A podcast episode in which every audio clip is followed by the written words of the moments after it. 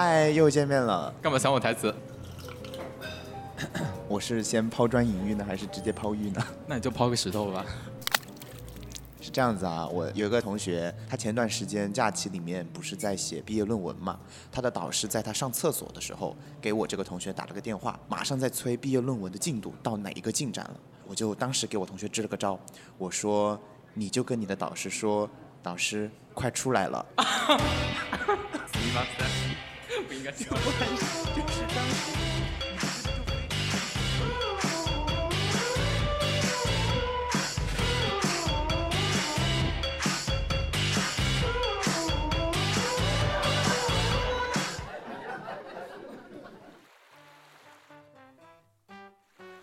Hello，大家好，欢迎来到角落。Hello，大家好，我是隔壁播客喃喃自语的主播子楠。对，也欢迎大家来到喃喃自语。那这一期呢是我们的一个合作节目，角落咒呢和喃喃自语进行了一个联动。那这次请到了喃喃自语的主播子楠来和我们一起聊天，欢迎子楠。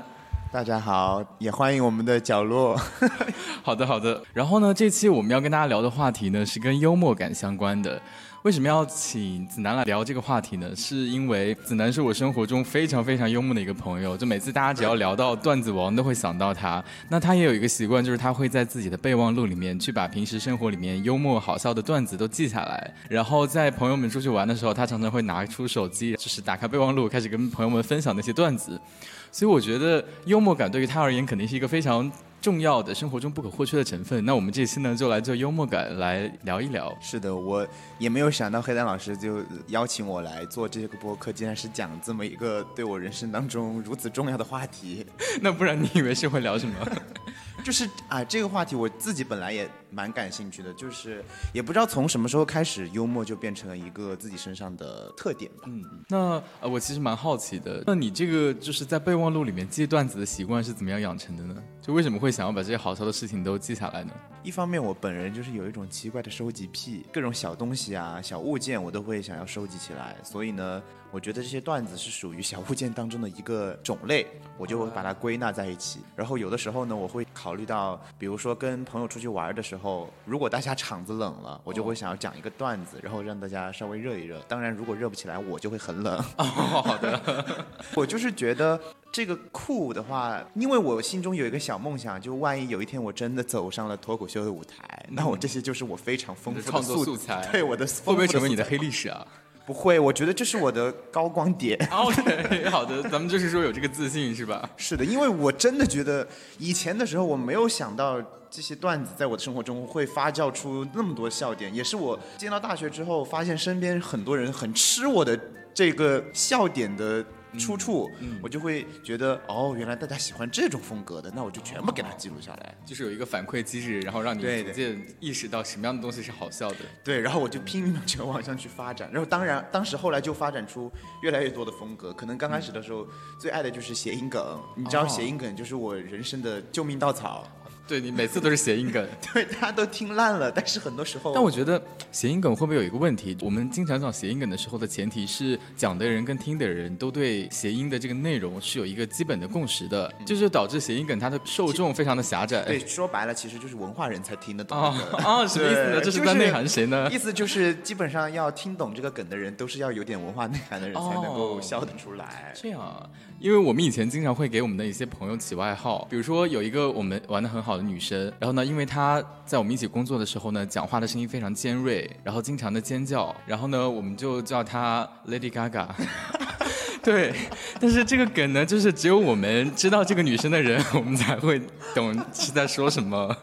那其实我的名字之前，嗯，就已经发展，由于谐音就被别人起过很多类似的外号，嗯比如说黄子楠嘛，我们家乡话那边他念不标准，很多人他的鼻音和边音他是分不清楚的，所以用贵州话就会叫你黄子蓝，也就是黄色、紫色和蓝色。嗯，所以当时我的初中朋友、宿舍的同学一开始给我起了个外号，就叫颜色小队长。那为什么叫颜色草最长？三个名字都是颜色啊，就是黄紫蓝。对他们就觉得都是颜色，然后后来叫什么房子烂、袜子烂。我说天哪，我真是家徒四壁，好像那个《爱情公寓》里面那个诺兰、若兰啊，对，就是这样子，非常好笑。就我从小的外号特别多，因为我妈也是给我这名字起的太好了，就是给大家非常多的。所以你名字的含义到底是什么意思呢？我五行缺木。对，所以两个字都是木字旁，然后再加上我当时我的应该就是叫干爹吧，他给我起了一个名字叫做王子欣，然后他我妈就取了当中这个子字，嗯，再加上我妈她是湖南的，她就取了这个南字，就再加上木字旁，就变成了现在的黄子楠。就是这个，就是所以跟石楠花其实没有什么关系，完全没有任何的关系。我都想起来，好像是前年的时候，当时是交大二月十三发了一个推送，嗯，他当时的内容就是关于交大里面的石楠花，嗯，很多人都在评论区下面写说难言之隐吗？不好意思，你是真男人。他又说什么左右为难，就是左边右边全部是石楠花，我就说天哪，我已经在大家人生当中扮演了一个这么重要的角色，干嘛？你就是石楠的拟人化是吧？然后很多人当时又造很多关于男的梗嘛，什么迎难而上啊，知难而退呀，这种之类的梗，嗯，你就觉得自己在学校里面突然存在感变得很强。是的，是的，是的。会有人问你的名字是不是跟石楠花有关吗？不会，我觉得这样的人会被我暗杀。好的，那你不然现在再给大家分享一个段子吧，就分享一个你最近觉得很好笑的，就展示一下你这个幽默。实力，打开你的这个备忘录小本子。现在寻找一下。哦，是这样的，当时我们几个朋友去酒吧喝酒，你知道，大家喝醉了之后，就是有的人会轮番倒在地上，那清醒的人会去扶喝醉倒在地上的人起来。之后呢，这个清醒的人他又倒下去，喝醉了的人他又清醒了，又扶这个起来。我们当时就把这个叫做此起彼伏。好好好笑，它就是一个把成语的原本的意思给大家是的换一下，就是生活化，让这个成语的含义能够更有趣一点。对，就比如说当时我们去一家餐厅里面，它有一个菜叫做茉莉花炒鸡蛋，这个菜，嗯，当时呢，我们就是在那天晚上之后，我们说，哎，吃完饭了不尽兴，咱们去喝个酒吧。嗯，好，去喝酒。我就说啊，去喝酒，那喝吐了，大家就是口吐芬芳。哦，妈呀！你真是，真是有点小天才。是的，就是因为你们刚吃了茉莉花炒蛋。对，就是各种各样的梗，你就充斥在生活里面。是的，是的啊，是蛮好笑的。但我觉得这个就是大家得了解那个前提，就你们得知道你们都吃了那个饭，然后对，所以我每次都会写的很详细嘛，我会给大家铺陈，以免大家觉得不好笑、不懂这个不 get 这个点在哪，我一定要写的很清楚。但我觉得我有时候也有一个比较奇怪的地方，就是。别人讲了一个段子的时候，我觉得笑是一种礼貌。是的呀，嗯，那其实跟我是一样，就是像我这样的人，我就觉得这个场子如果冷了，我就不行，我一定要让大家发笑一下。嗯。然后呢，你就会觉得说，哎，那你觉得这个人既然都已经抛了这个东西，对我还是应该笑一下，对，应该回应一下。其实本质上是一样的，所以我也只会跟那种听了之后会笑的人。对，因为我之前是有这个受害者的这种心情在。之前我跟同学出去玩的时候呢，一些朋友我就会刻意的讲一些段子逗他们开心。这个时候呢，其中有一个女生，就我每次讲完段子以后呢，她就会在那里不好笑。这三个字瞬间就是如一盆冷水泼在了我的头上，然后我当时就像要跳桥的陆一平一样，我就站在那个桥上，就觉得自己这个上下艰难，我就会怀疑我说啊，那我是不是没有幽默感啊？就从那件事情之后，我就觉得别人讲了段子，我一定要礼貌性的笑一下，就是为了防止对方像我一样产生这种想死的心情。那你是会假笑吗？还是说装的真的很好笑？我觉得我笑起来跟假笑没什么区别。我就是觉得你的假笑跟真笑没什么区别。是的，我觉得挺好的，这样就别人不会判断出来你是不是真的觉得好笑。嗯。但其实说到，我觉得幽默感这个事情，最重要的事情还是要出人意料哦。就比如说像刚才说的冷场的环境里面，你想跟大家说一个梗，但这个梗如果说是跟当下我们的这个环境没有什么关系，人家会。理解不了，就说你为什么要突然说这么一个奇怪的梗出来？所以更多时候我觉得还是靠即兴发挥。就比如说，一定要在某个场景里面啊，恰好这个东西灵感到你的脑。是的，这种东西也蛮看灵感的。南老师来给大家提供一些小 tips，如何能够变得更幽默呢？嗯，我觉得就是要厚脸皮。哦，不能小家子气，因为我觉得一个要去能够有幽默感，然后让大家发笑的人，你要肯讲，然后呢，你也要去接受可能大家不会笑的这个风险，你要去接受有的笑话就是不好笑，有的人生就是不好走。嗯，All right。另外一点，我觉得就是要足够有神经病，发疯是吧？对，就是发疯。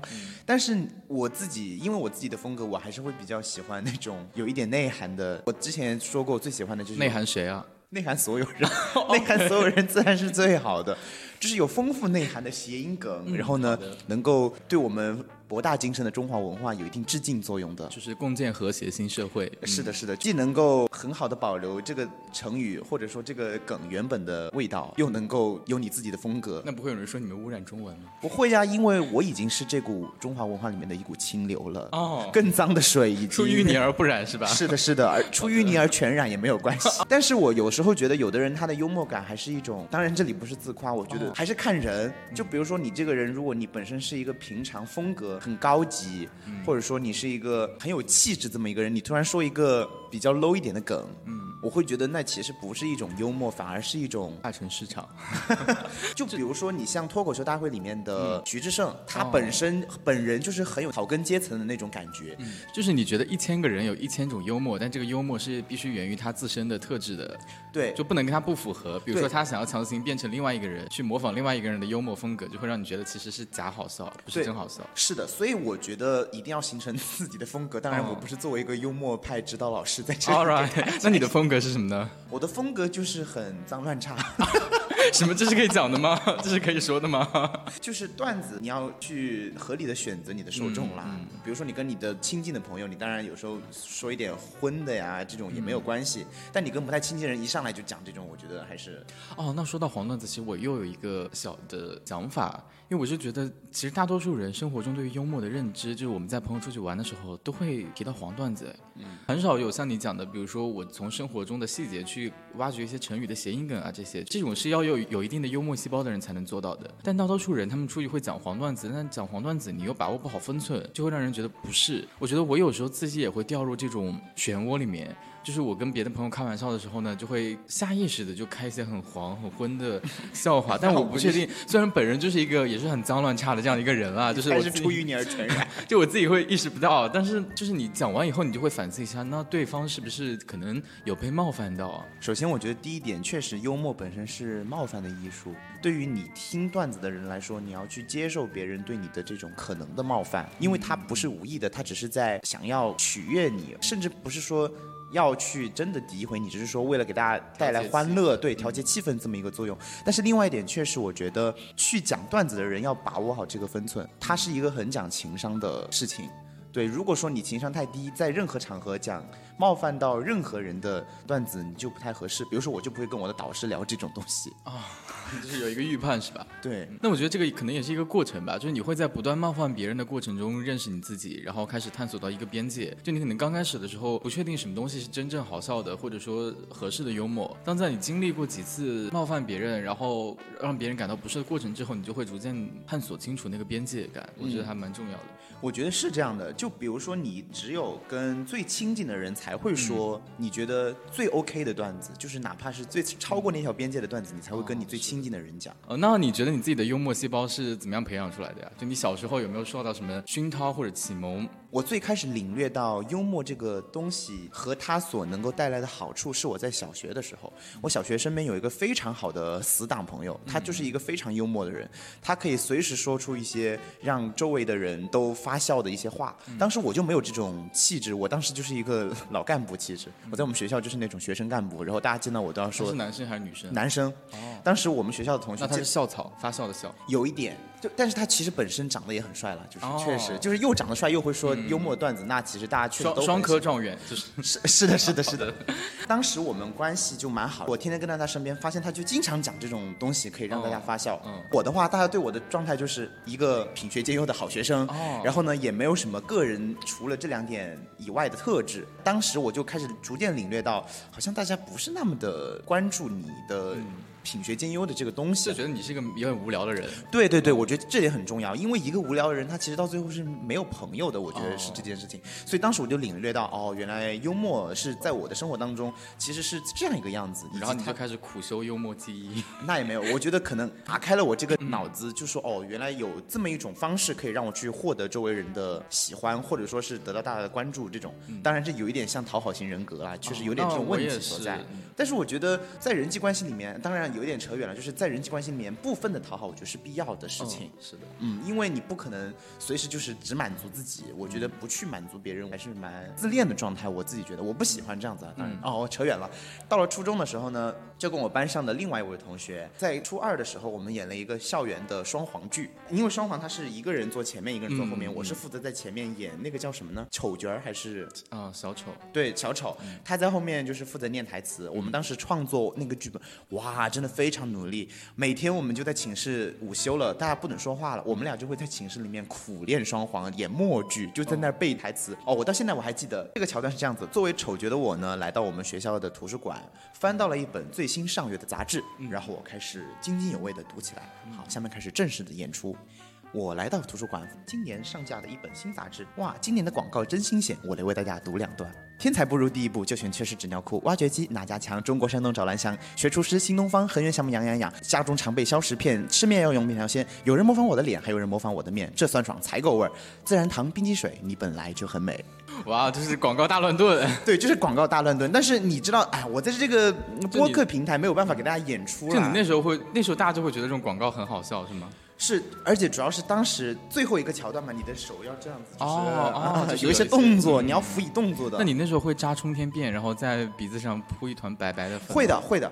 哦，那确实蛮有有余的当时我是要在头上两边有两个假发要戴上小圈圈儿那种。我转过去有一个化妆的桥段嘛，我就说啊，那今天化成这个样子，说观众会喜欢吗？然后我那个同学就会回应到说，放心吧，你这个神颜啊，赛神仙。然后他就会这么说，我们就开始正式的演出。感觉还是有点小品气质的这种幽默。我记得我们当时那个视频上传到了一个嗯 不知道什么乱七八糟的视频网站还挺火的。哦，那我们高中也排过，就是那种类似于小品，像这种校园剧一样的。当时我们的幽默也就是疯狂的叠各种那种广告词段子进去，然后我们也用过“自然堂，你本来就很美”这句话。有一段时间，就萧亚轩的那个《爱的主打歌》那首歌，其实那个歌现在听起来挺好听的，但当时不知道为什么就那么好笑，就是你在唱什么，什么都觉得，我们就会让那些演员伴着这个歌开始跳舞，当时就是觉得很好笑。其实谈到幽默感的启蒙，我觉得我小时候还是受了很多这种文艺作品的影响的，比如我特别小的时候会看《武林外传》《家有儿女》哦是。那时候刚开始看的时候，就是觉得这东西就是情景喜剧，但你没有很好笑。慢慢大了以后，你就会逐渐被那些幽默的东西影响到。再到后来就是看《爱情公寓》，虽然说这部作品嘛，咱们就是说有一个这个乾坤挪移大杂烩的这种 是的，是的。融合在里面。校友作品所以就我觉得对我的这种幽默感的影响还是蛮大的。然后我觉得还还有一点必须要讲的是，你刚刚不是提到你所谓的讨好型人格嘛？我觉得我也是一个很有讨好型人格的人。你提到你变得幽默的契机，是因为你觉得自己单纯学习好会不受欢迎。那我觉得我尝试成为一个幽默或者说活跃气愤的人，是因为我长得丑。啊，是这样，就是你知道高中、初中那个时候呢，就是大家都是情窦初开，然后你就特别渴望成为班里那个风云人物嘛。这个所谓的风云人物，就是会被很多不管是异性也好，还是同性也好喜欢的这种类型。当时你就会发现，当你想要走这条路，成为这种类型上的被他们喜欢的人的时候，就你发现自己长自己长的那个长相达不到那个及格线。比如说我有一天去去学校的时候，特意精心打扮，挑了一件我觉得非常时尚的衣服，但是当你走进学校门的那一瞬间，你会发现他们突然看着你发笑了，他们觉得你这种在你眼中看上去是非常潮流的搭配，在他们的眼中是一种很好笑的这样子的一个事物。哦，然后后来我就有一天突然意识到，我说啊，那既然我没有办法变好看，那我就变好笑吧。就是换个思路，然后我就开始哎，逐渐朝这种幽默的方向发展。咱们就是说，呃，找到一个这个自我解救的方式。嗯，我那我觉得也这个赛道还蛮正确的。当然也不是说你不好看，我觉得就是又好看又好笑，真的是一个怎么说双剑合璧。什么意思？见人是吧？怎么讲呢？就是做一个幽默的人，还还确实是在那个时候带给了我挺多的力量感。嗯，幽默一方面确实也是能够拉近人关系一个很好的方式，它让人觉得你这个人很有趣。嗯，而且我之前记得别人跟我说过一句话，就是他觉得一个幽默的人是能够把生活的很多东西联想起来的人。哦，就是他能够把很多本来看似毫不关联的东西串在一起，他觉得这是一种非常神奇的能力。算一个魔法师哎。就像你平常我们不是会有那种职业，把很多垃圾拼凑起来成为一个新的物件，生活当中实用的小物品。那我觉得幽默的段子也是一样，他把你生活当中你觉得可能别人看来看似不起眼的东西，你把它重新拿出来讲，就会觉得哦，他还挺好笑的。我觉得好笑也是有用的一部分。嗯，是的，是的。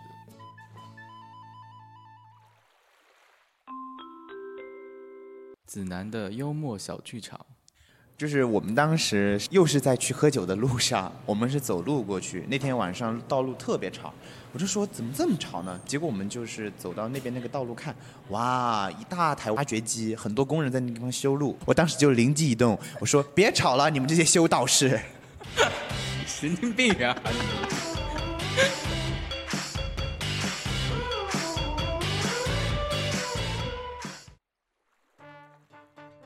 那我刚刚也讲了，就我觉得，因为我没有办法成为一个好看的人，所以我变成了一个幽默的人。因为你没有办法接受自己做一个不受欢迎的单纯的好学生，所以你选择成为了一个用幽默去调节大家气氛的这样的一个角色。但是你有没有有的时候会觉得幽默感对你来说是一种负担呢？其实有时候是有，因为在很多人看来，你一个会说段子，然后看上去一天活蹦乱跳的，老是在讲一些笑话的人，你可能更多时候你的心态是非常乐观的。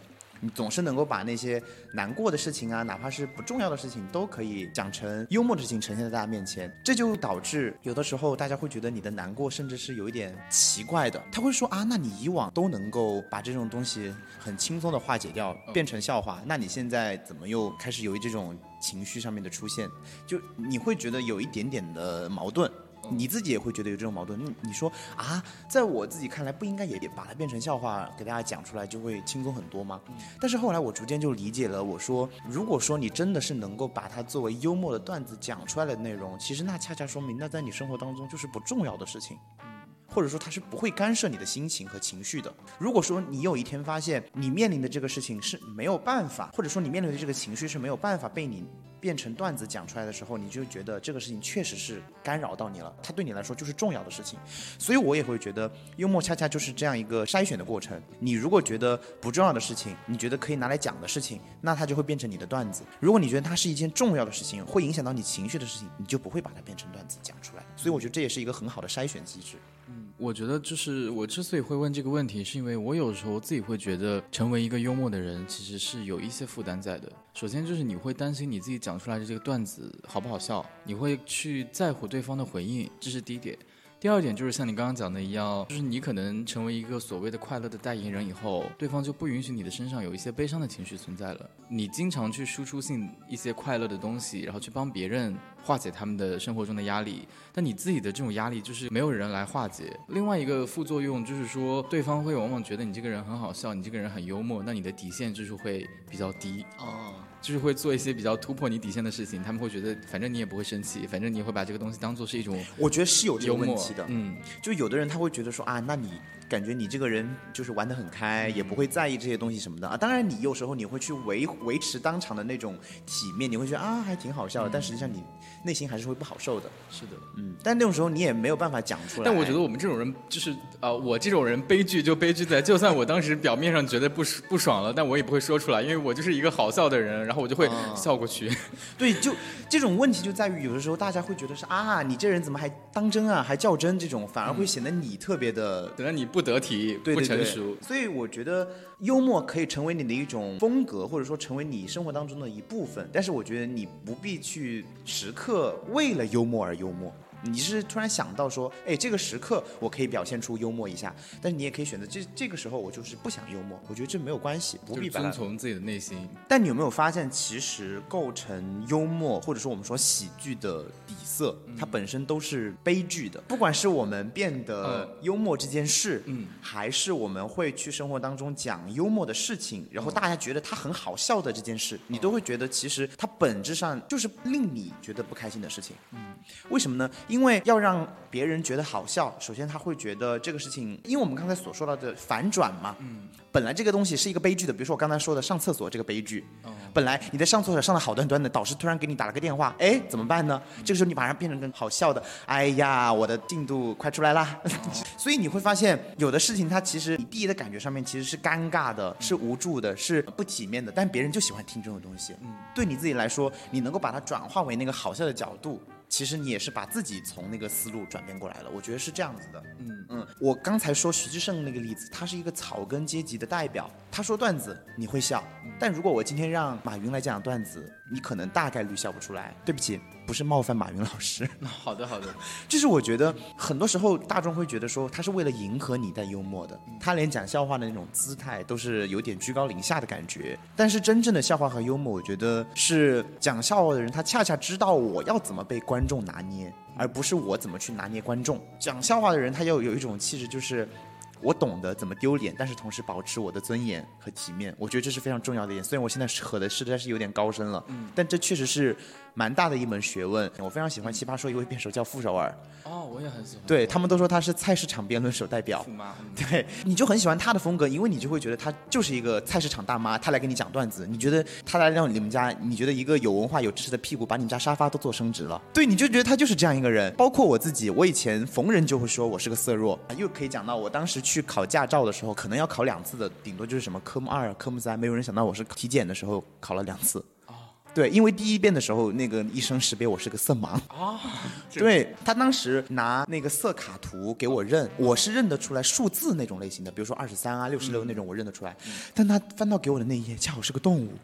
我说这是个什么动物？这是个什么动物呢？我就不知道，我就让后面那个人提醒我，我记不得他说什么兔子还是鸡什么啊？然后呢？跟鸡怎么能长得一样呢？不是，我记不得了，我鸡兔同笼是吧？然后我就让后面那个人提醒我。他第一遍提醒我之后，好，医生又翻到下一页了。下一页我又不知道是什么了。他说他也看不出来。我说你要不也测测？然后我就跟那个医生说，嗯，看不太出来吧？真的看不太出来。对。然后那个医生就说你去站到一边去。我说啊。没有这种尊严，对，但是其实还蛮难过。你看，我现在可以很好笑的给你讲出来，但当时我真的挺无助的，因为我就觉得，虽然我确实承认我是个色弱，我在体检之前我都知道一定是这样一个结果，但是我觉得当时那个医生他有一点态度上面的轻蔑，对他会觉得说，你都知道自己是个色弱了，是个对还要来测，你还来考这个驾照，你不是有点？不知天高地厚的感觉。我说我是个色弱，不是个色盲，你又没有说色弱不能考驾照啊。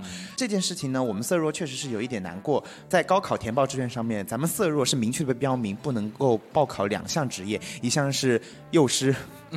对，幼儿园教师一项就是什么画师还是什么之类的，就不能当幼师的原因，我自己都猜得到了，就是怕你教出来一堆色弱。All right，指的你指着一堆蓝色说：“大家好，这是卡其色，大家记得了吗？”我从小的时候，我真的觉得我的认知有的时候后不是说我眼睛看到的颜色跟大家不一样，只是我认知出来，我念出来那个名字跟大家所认定的颜色不一样。就比如说大家平常很常见的那种牛仔裤，从小的时候，我妈就会告诉我那是卡其色。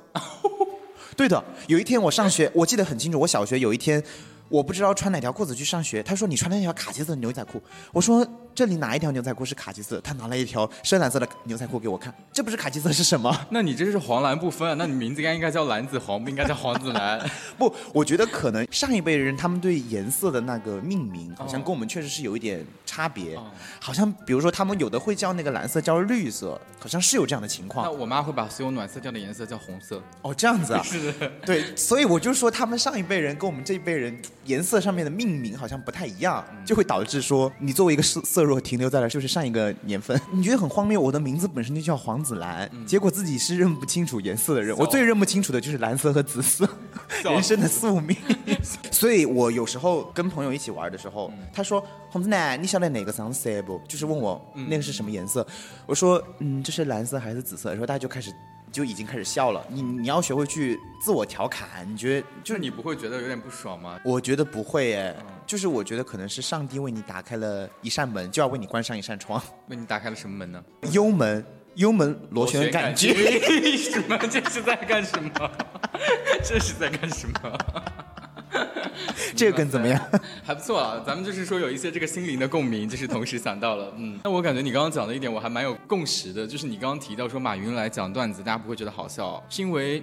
幽默本质上还是要能够做到共情，你要能够跟讲这个段子的人在经历上也好，然后在生活的体验上，能够跟他达成一些频率上面的一致。但马云这样子的一个明明明显高高在上的角色，他在讲段子的时候，你就会觉得他明显是在带着一种俯视的态度，那你就没有办法做到共情，所以你也就不会觉得他说的东西好笑了。是的，我觉得就是这样子的。幽默的一很重要的一点就是你要贴近生活，感受生活，以及你要去变成那个如果你是在听笑话的人，你会怎么去想这个段子的这么一个角色？你不能觉得我觉得好笑就讲出来好笑。嗯，因为说到这里，我又想到很久以来大家都在聊的一个话题，就是大家在网上风靡的那句话“搞笑男、搞笑女没有爱情”这件事情。我觉得，是啊，我就觉得我没有爱情。那我觉得他恰恰承认了你确实很搞笑，你的幽默，你的幽默成真了。那我不想要这个幽默，谁爱拿拿走。但是我自己会觉得，我还蛮愿意跟有幽默感的人做朋友，不做朋友。谈恋爱，我都挺愿意的。哦对，因为我觉得这样子的人可以给我带来一些情绪上面的跳动。你们俩吵架的时候用段子吵，啊，没有啊，哎，那我觉得这很合适哎。如果你跟他吵架，吵到吵到他开心你讲个段子，那我就会当场发笑，我觉得这这个生气也就过去了。嗯我自己觉得是这样子的。我还蛮欣赏那种，因为你知道幽默它本身就是出其不意的艺术。如果他跟你吵到吵到吵到气上头的时候，结果他突然给你讲个段子，我说哇，你真是太搞笑了。那我可能当时我不会觉得说哈哈哈我当时可能会马上接他的段子，我马上讲另一个。那你们俩就是有点华山论剑这个。有有点这种感觉，但我觉得这还挺好笑的。生活本来就是荒谬的嘛。那我其实也觉得，确实就幽默感会让你觉得没有相处起来没有什么负担。是的就相较于对方是一个苦大仇深或者所谓的很高冷的人，那我宁可他有趣一点。而且我自己觉得，幽默感其实是恰好是一个人共情能力的体现。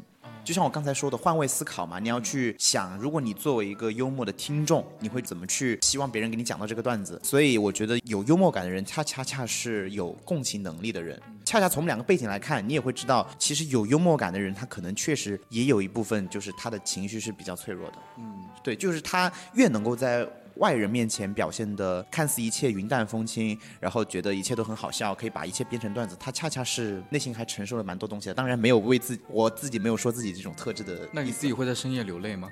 我不会哎，我现在晚上就是非常顺畅的看剧，然后不会流泪的。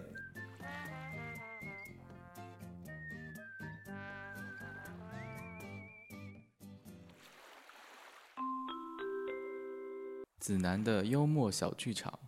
这个段子是这样子的，我感觉之前很多朋友应该也听过。当时我跟几个朋友出去住民宿，那个民宿只有一个厕所，有一个同学在里面上厕所，我跟另外一个同学在外面等着，等了还蛮久的。然后等到那个同学上完厕所出来之后呢，他就对我们俩比了一个手势，说了一句话：“请便。OK，好的。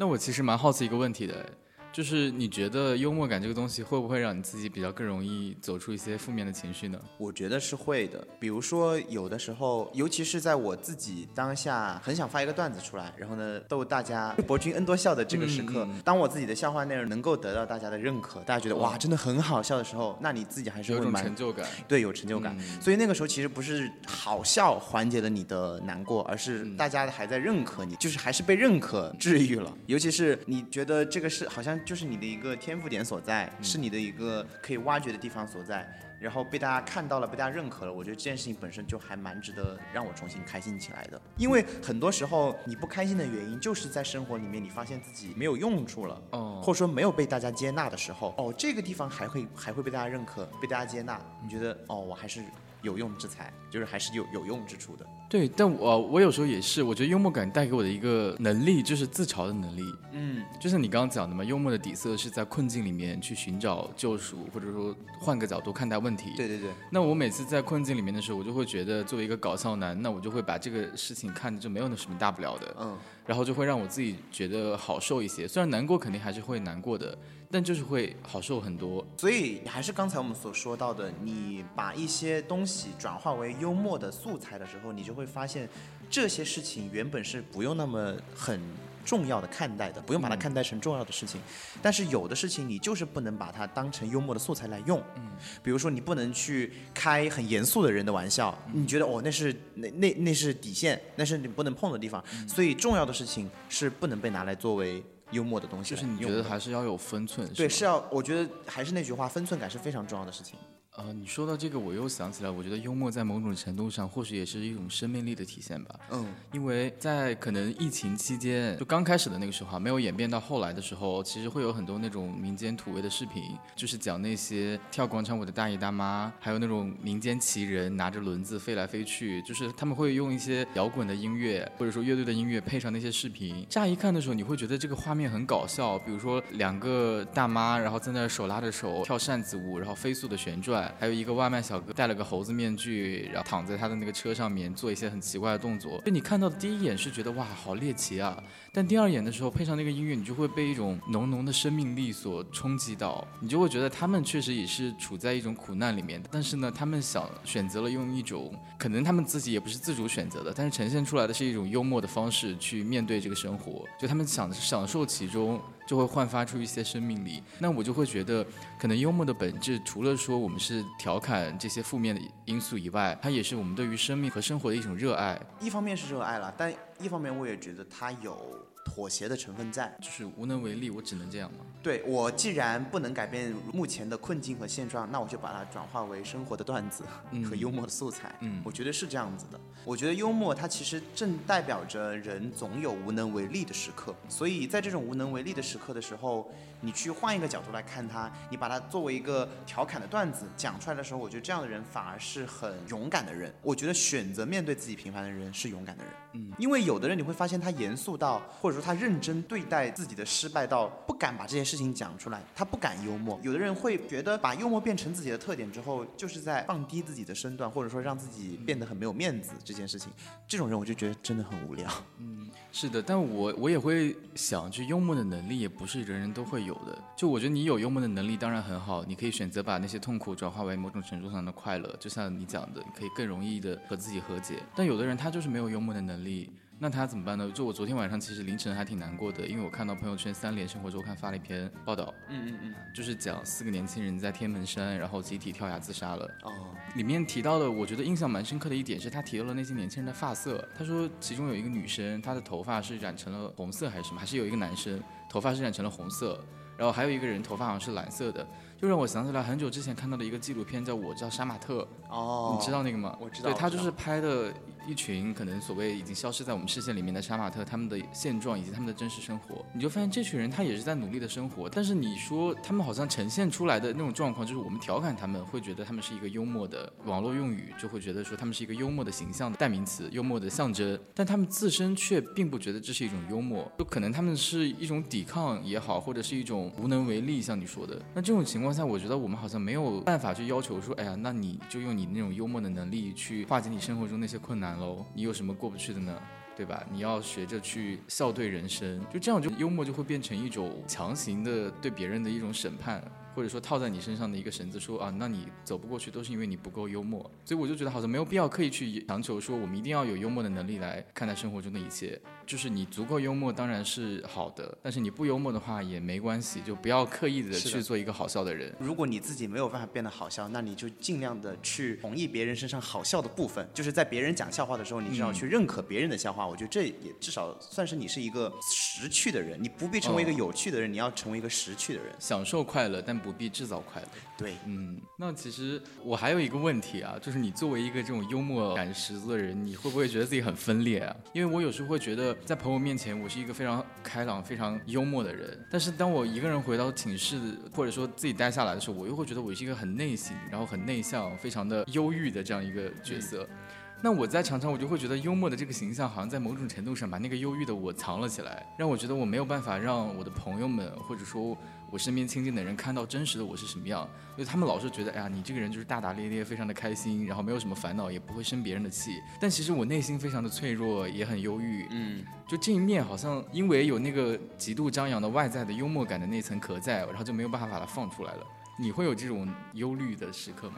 作为一个传播学的学生，很严肃的告诉你，这就其实是学者之前就提出来的理论，叫做约约哈瑞窗口。嗯，他的意思就是说，本身一个人就是一个多面体。嗯，他在面对自己的时候是一个 A 样，他在面对朋友的时候是一个 B 样，他可能面对自己的伴侣的时候又是一个 C 样。其实更更严格意义上的来说，其实是四象限。就比如说，第一个象限是你自己也知道，别人也知道你的那一面。嗯，B 象限是你自己知道，别人不知道你的那一面；C 象限是别人知道，但你自己意识不到的那一面；D 象限就是你自己也不知道，别人也不知道你的那一面。所以就是这四面，你刚才所讲的，其实就是一个人处的时候，别人不知道你的那一面，以及你在朋友面前，呃，你们俩都知道的那一面。对，但其实我是觉得，你正是在跟不同的人交往，以及自己自处的这么很多的环节里面。去认识到了更多的自己。就像我自己身上幽默的这个特质，我不去跟身边的朋友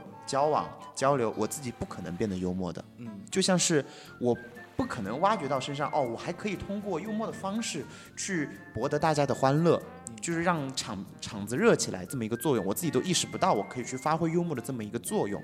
所以我觉得特点这个东西，就是在不断的自处，然后又跟别人不不停的相处的这么两个不断交换的阶段和过程当中展现出来的。所以自己身上有很多特点，不要去抑制任何一方面的特点。所以你刚才所说的，自己一个人的时候可能很内省、很内敛、很内向，我觉得这都无所谓，这就是你自己一个人的时候该有的状态。那在面对朋友的那个时候，你愿意表现出自己的那种内省、内向、内敛也可以，这其实是你自己的一种选择。不必说是我因为要为了保持我的幽默而去跟朋友相处的时候表现出那份幽默，我觉得这不必要。而且我觉得可能有另一方面还是没有那么敢全方位的打开自己，我觉得这可能是一个小小的问题。是的，就是你一旦进入某一种模式里面以后，其实你要 switch 过来是比较难的。对，就相当于你跟这群朋友的社交模式已经固定了，然后你突然要变成另外一个人，他们就会觉得你是不是有哪里不正常？但我觉得这很正常哎，就是一个人的时候才会经常搞那种发疯文学什么的。就比如说，有的人在互联网上跟现实生活当中就是两种样子呀。嗯嗯，就我觉得这挺正常的。嗯，哦，那谈到发疯文学，我又想到一个还蛮幽默的一点，就我是觉得幽默感的一种力量吧。就去年疫情风控的期间，不是诞生了非常多的大学生发疯文学嘛？对，就大学生是那个牲口的生，然后还有某高校的学生集体组织在体育场里面爬行，就是就是那种活动，你就会觉得幽默其实在某种程度上也是他们对于生活的一个反抗。是是是。嗯，对他们知道这个现状就是已经非常的黑暗，已经恶化到某种程度，但他们靠自己个体的力量又没有办法在短期内改变什么，那他们就是选择用一种看似荒诞且好笑的方式在抵抗，对，去抵抗。对，比如说大学生哪有不分的，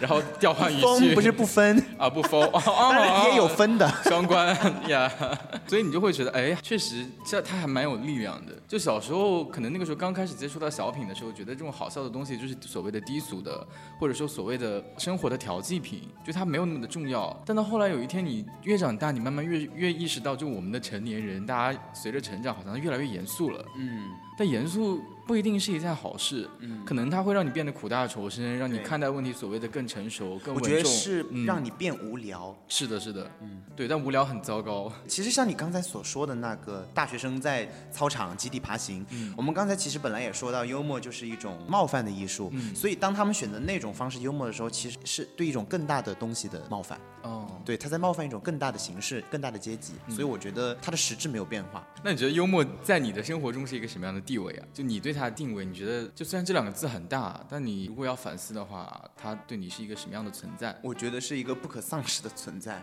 如果我丧失了他，我就会变成丧尸，我就会我就会满地爬行。A little bit cold，呀、有一点。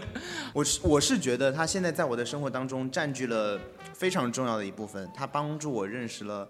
很多身边的朋友，因为包括我自己，我自己喜欢跟有趣的人相处，我就会换位思考，他们肯定也喜欢跟有趣的我相处。嗯，我自己会觉得肯定是这方面帮助我结识了很多很好的朋友，他们肯定是首先让别人去愿意了解你的一个很好的方式和渠道，就是变得幽默这件事情。对，像你刚才一直在问我说的，有没有必要一直去保持那种幽默的标签？嗯，我自己觉得幽默可以作为一个你跟别人初识的方式，嗯，或者说契机，在这个契机之后，呃，加深了了解之后，就可以去聊那些你觉得苦大仇深、自己难过、emo 的那些事情了。因为没有人会一开始就会去接受我要跟你讲一个 emo 的事情，大家都会觉得很 奇怪，嗯，对，所以幽默其实一个开始的时候才会有这样的渠道它是一，块敲门砖，对，它是一块敲门砖。但是你会发现，如果一个人生活当中他只会幽默，其实这个人也没有什么深度和内涵。你会觉得这个人什么事情都不重要，什么事情都当段子来讲，什么事情都对对他来说都是云淡风轻的，像个笑话一样。嗯，所以你不能一直保持幽默，然后同时呢，也要通过一点点的幽默调味你的生活，让生活变得有趣一点。是的。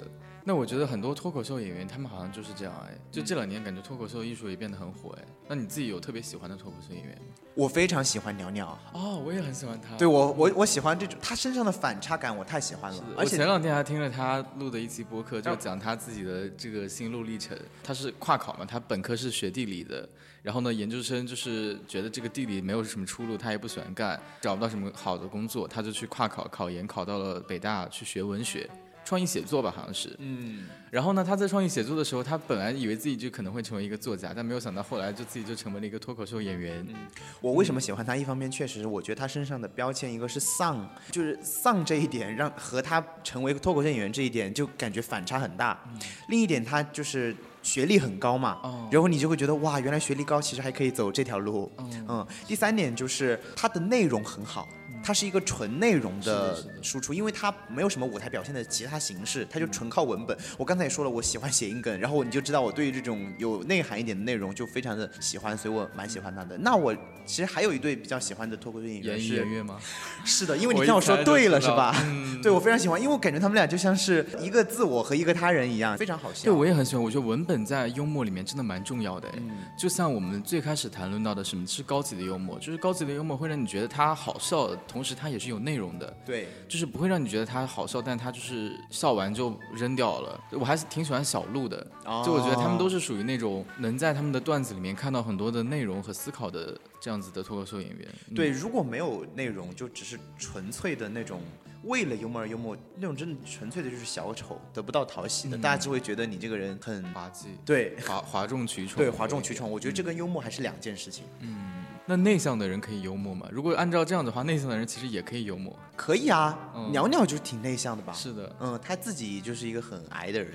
嗯嗯，我自己觉得内向的人幽默，这恰好就是一个反差。但是你讲到这个幽默跟内向的这个事情，我又想到，其实不代表说幽默的人就一定是外向的。嗯，对，因为你刚才问我这个问我这个问题，你是在预设了一个幽默的人是外向的人。就但是就像你自己所说，你自己虽然在朋友面前表现的是一个很幽默的人，你自己一个人的时候也会很内省、很内向，所以我觉得这并不冲突。一个幽默的人可以同时是很会讲笑话的人，同时也很需要自己独立空间的人。嗯，因为他只有在独立思考的时候想到段子了，他才会在外人面前表现的幽默，才会去讲那些他觉得有深度、有内容的那些东西。是的，是的，是的。我反思啊，我就确实是下意识的会觉得幽默感会让人变得外向，因为想到幽默，你就会觉得这个人肯定很爱笑。嗯，然后爱笑呢，你又会把他跟所谓的外向型人格联系在一起。嗯，然后你就会觉得好像内向的人他们会比较缺少幽默感，但这确实是一个刻板印象。对，嗯嗯。那你之前前不久不是在研究什么十六型人格吗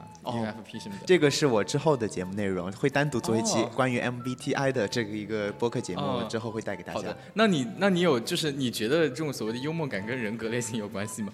我觉得是有的。我觉得 NF 之高的人会比较懂幽默。嗯，因为 所以你是什么？我是 INFP，我是 ENFP。哦，我那我那我其实猜到了，就是 NF 值啊，N 它是直觉嘛，就是你要去有一种在没有。实际的用你的各种感官，比如说听觉、嗅觉、触觉这种来感受外界的时候，你就要有一种非常敏锐的直觉去判定一个东西它可以给人带来怎么样的感觉。嗯啊，那你知道像幽默这种东西，它不是可摸的，不是可闻的这种东西，你肯定得比较靠你的直觉去判断。嗯，那 F 的话，它是情感。嗯，就是 F 和 T，一个是 thinking，一个是 feeling 嘛，所以一个逻辑型的人，他会去判断这个东西好不好笑。那我觉得这个其实不太成立。我觉得要能够幽默的话，他还是要去在共情能力上面去知道大家觉得这个东西别人感受到的是好玩的，是好笑的。对，所以我觉得 N F 值高的人他会比较懂得幽默。所以你看，你刚才也说到你是 E N F P，你也是同样有 N F 两个两个字母的。当然，这是我的一些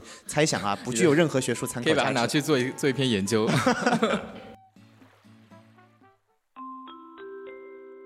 子楠的幽默小剧场。是这样子，就是我们平常几个朋友私底下开玩笑，聊东西聊得乱七八糟的，会经常引经据典，用一些诗句做一些冒犯文学。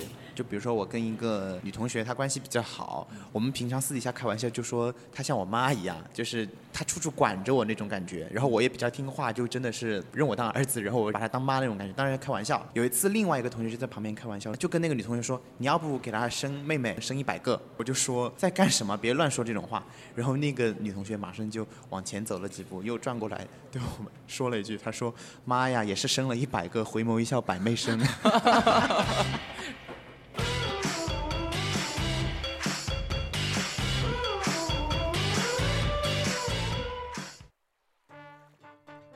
讲一个好笑的，就刚刚发生的，就在我录播课期间，我打开手机，我中午不是分享了一首马思唯的新歌嘛？然后前两天在网上有那个八卦，就讲马思唯跟易梦玲分手了。嗯，然后呢，有一个朋友就在我评论区，因为我是转发了那条他的新歌 MV，我说这歌写的真的蛮不错的，说明分手是可以提高这个艺人的创作力的。然后那个人就在评论区评论了说泰勒斯维福特就 是马思维的思维，嗯嗯。我就回复了他，我说坎爷维斯特，对不起对不起，no shade，我是泰勒的粉丝。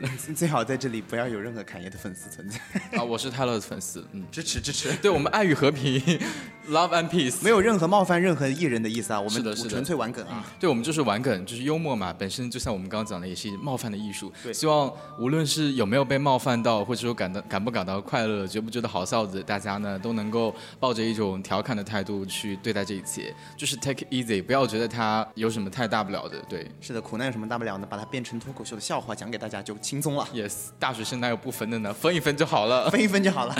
那我们今天要不就就先这样。对，这期节目到这里差不多跟大家 say goodbye 了。好的，那我们下次再见喽。好，喃喃自语在这里跟大家说拜拜。对，大家记得去关注咱们这个子南之后会出的关于十六型人格的这样的一期节目哦。也感谢我们角落老师邀请我来做这期播客的蛮开心。嘉宾。嗯，我觉得你今天贡献了很多很有意思的段子，我以后要向你学习，就是多记录记录生活是的，全部写在备忘录里面。写在备忘录里。好，那拜拜。好，拜拜。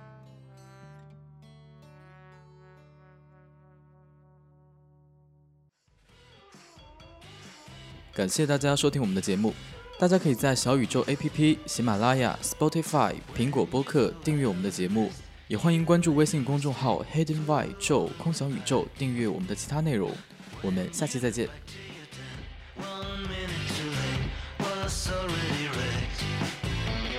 I, I, I, it's a fraction of the whole, but it's hard to control.